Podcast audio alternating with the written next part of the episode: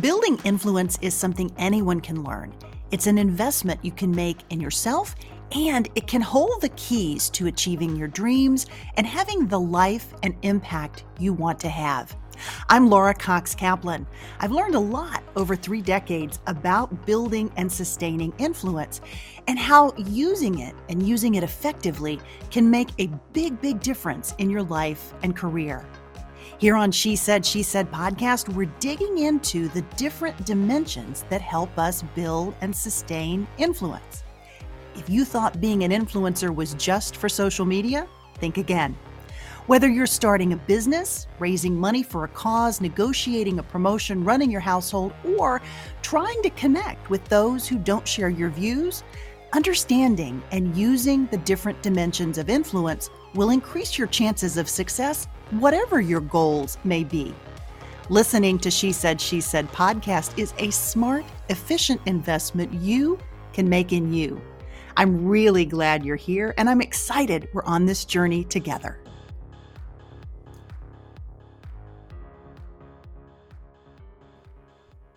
Hey, friend, welcome to the podcast. This week, I struggled a bit and I really debated whether or not to share this topic with you. But as I thought about it, I think that what I experienced is such a common thing that it's really worth sharing what I went through, along with how not to let this same thing get you down. Here's what happened. A couple of weeks ago, I found myself starting to feel those pangs of self doubt. Now, not the normal everyday garden variety. Yes, we all have that, but rather the deeper, darker variety. Now, I know many of you feel these as well. So you know what I'm talking about. But then it got worse. I found myself triggered further by comparison to another person you know, when you fixate on someone else and you start comparing yourself to them, are you as, you know, fill in the blank, as young, as talented, as successful, as this, as that, as whatever? Doesn't really matter what it is. okay, I'm not proud of this at all. And then, of course, the self doubt that tends to accompany this tendency is often really negative, maybe even a little mean. Mine often is. It is a terrible, terrible feeling because, in addition to feeling like crap, you also tend to feel guilty about making those comparisons in the first place. You know it's a dumb thing to do, but you do it anyway. And it's like this double whammy. I find this tendency does tend to hit me at times when I'm having some deeper level of self doubt. Maybe I've gotten some negative feedback or someone's made a comment that's hit me wrong. It doesn't necessarily have to make sense or to even be logical. A lot of people who find themselves feeling this blame social media. But the reality is, our collective tendency to self compare has existed long before social media. In fact, all the way back to the 1950s, Leon Festinger formulated something called social comparison theory. It's basically where we evaluate our own worth by comparing ourselves to others. And if you're anywhere near my age, you didn't actually have social media when you were growing up, but you sure as heck know how it feels to compare yourself to someone else. Social media can certainly contribute, but only if we allow it to. And if it didn't exist, we'd still be doing this to ourselves to one degree or another. But I digress. So it's important to have some tools to help us pull ourselves back out of this cycle and to remind ourselves that we have more control over this tendency than it may feel like in the moment. So here's what I did I gave myself a good hard talking to and I sat back and thought about the best ways to break this cycle, the tips that I've used in the past that have worked, and also a few that I've learned more recently, including from my conversation with the amazing Dr. Samantha Boardman in our conversation in episode 167. I do find myself going back to that episode with her and to her terrific book, which is entitled Everyday Vitality. Both have incredibly helpful, realistic perspective that I think the world and all of us needs more of. If you missed that chat, please be sure and go back and listen because it's really, really great. And I'll include a link uh, in the show notes to this episode. But today, now that I've pulled myself back up, I'm going to share my list of the things that work for me in the hopes that they'll work for you too, if this is something that you do to yourself. These are simple but effective ways to break out of this tendency if and when you find yourself there. Number one, remember that you are in the driver's seat of your emotions. You have the ability to control your thoughts. If the voice inside your head has completely run amok with self criticism and she's using that external person that you're pointing to as her mirror of choice, stop her. Give that nasty voice inside your head a name. Tell her you know that she's scared and she feels unsure, but that she needs to be quiet just taking a moment to acknowledge what's happening in your own head can be really important to regaining control over your thoughts. But it's also important to be nice to her, to you, to that voice inside your head. Tell her that you hear her, but that her criticism isn't constructive and it won't help you propel forward and it won't make you feel better. By acknowledging the feeling, you're actually validating it but you're giving it a place. Basically, you're putting it in the passenger seat or maybe in the back seat so that you can retake the wheel. Number two, focus on gratitude. This is probably my favorite of all of these tips. If you don't do this already, start by making a list each day of just a few things that you're grateful for. Now, this does not need to be war and peace written in your journal. Just jot down a few things. For example, here's my list for today. I was grateful for the beautiful sunrise. It was uh, it was a gorgeous pink and orange out of my library window this morning. My coffee, always so grateful for that. My children and Joel. The fact that we've been able to reschedule Ben's bar mitzvah in a few weeks and we have all of our family coming. The fact that I'm grateful for you for listening and for the fact that we're celebrating our fourth anniversary here at She Said, She Said podcast this week. And the fact that I get to do this challenging, inspiring work your list doesn't have to be super long. It doesn't even have to be that many things. Just make a list. It can be three things, just something that helps you refocus and recenter on what you're grateful for. Number three, engage your curiosity. Rather than looking at that person as competition, that person that you're comparing yourself to, engage your curiosity and look at what you can learn from her.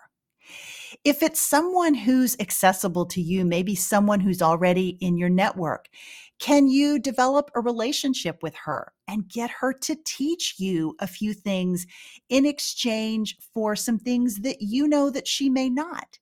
Maybe you can forge a relationship or a collaboration with her, which most likely will result in you realizing that she suffers the same kind of self doubts and tendency to compare as you do. Chances are also that there is a lot of blood, sweat, and tears on the floor, not to mention self doubt that you don't see on the surface. She might be willing to show you if you ask. Now, I'm not suggesting mimicry here, but instead looking for how you can improve what you're doing.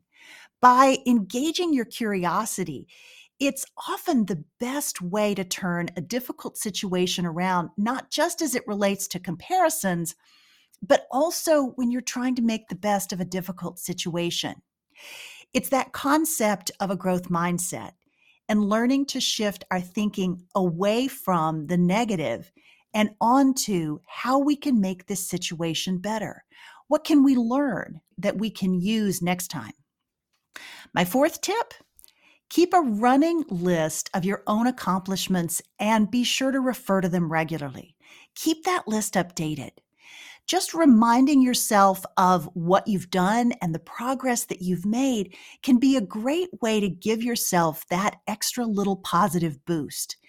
Another similar suggestion is to make a strengths list essentially a list of things that you do that are unique to you or things that you do particularly well, things that you're particularly proud of that you can do. Maybe you could make this a combined list, a combined strengths list slash running accomplishments list. Again, whatever works for you. Number five, keep an at a girl file on your phone or on your computer. Attagirls are those little notes and messages, including the positive ones sent to you on social media potentially, that you get when someone tells you that you've had a positive impact on them, that what you're doing is important and it matters. Number six, make space. Get centered and pay attention. Don't overlook those little cues that the universe may be sending to you when you get still and you listen and you're able to quiet that voice inside your head. You need to get centered and make some space. I talk about making space in episode 180, but you need that to allow for reflection. As you do this, pull out that running list of accomplishments and pull out that Attagirl file and list a few things that you're grateful for in your journal or on a Google Sheet. But you have to have space in order to be able to do this. Also, take stock of maybe a particular habit that's causing your self doubt to spiral in this moment. Maybe your house is particularly messy and cluttered. Maybe you're drinking a little more than you should during the week. Maybe you're eating too much junk food, or you're not exercising enough, or maybe not taking good enough care of yourself. Just take a few minutes and reflect on what's going on around you. Try to really cue in on what's making you feel bad. And then spend a few minutes on your running list of accomplishments and those Attagirls and reflect on all of that. My final tip, number seven, share some positive vibes. Go against what may in the moment feel very unnatural and send a few positive, unsolicited messages or notes to people who may really need your encouragement. You can do this on social media. You can do this via email, via handwritten note, which is always appreciated. Whatever, it really doesn't matter.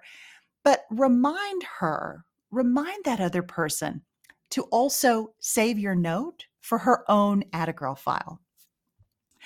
A funny thing happened as I was pulling myself out of the little emotional ditch that I had dug for myself. When I pulled back and I prayed about it a bit as well, and I gave myself some space, the universe started to send me more of the positive vibes that I needed. I got incredible messages, including from several of the new connections that I had made at the Southern Cootery. I've talked about our collaboration with the Southern Cootery, and I hope you're enjoying the conversations in this series as much as I am. Please be sure to follow both of us on Instagram. You'll find me at Laura Cox Kaplan and the Southern C at the Southern C.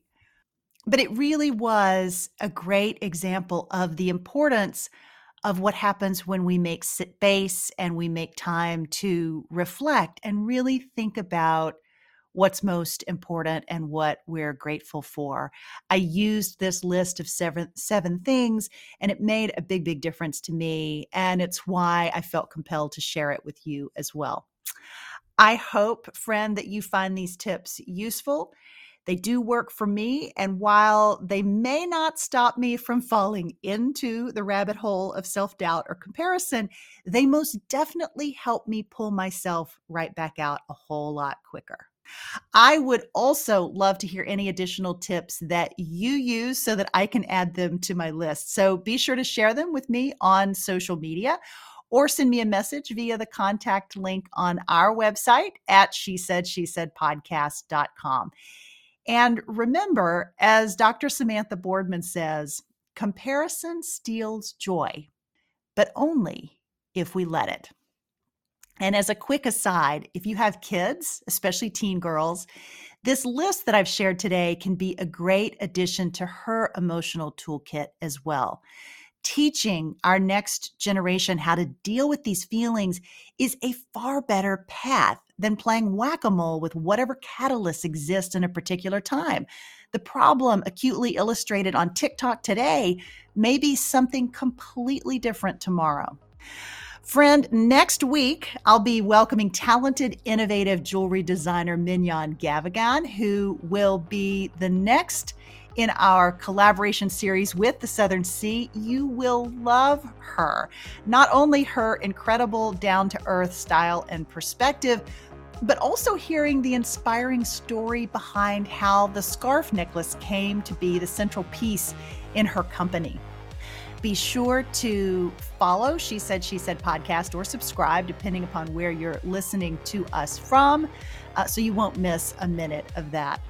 Friend, I am so grateful to celebrate four whole years, yay, this week of She Said, She Said podcast with you. I hope you continue to find this investment of your time worthwhile. I am super, super grateful that you're here. Thanks again for listening. Take care, and I'll talk to you again next week. She Said, She Said podcast is a production of She Said, She Said Media.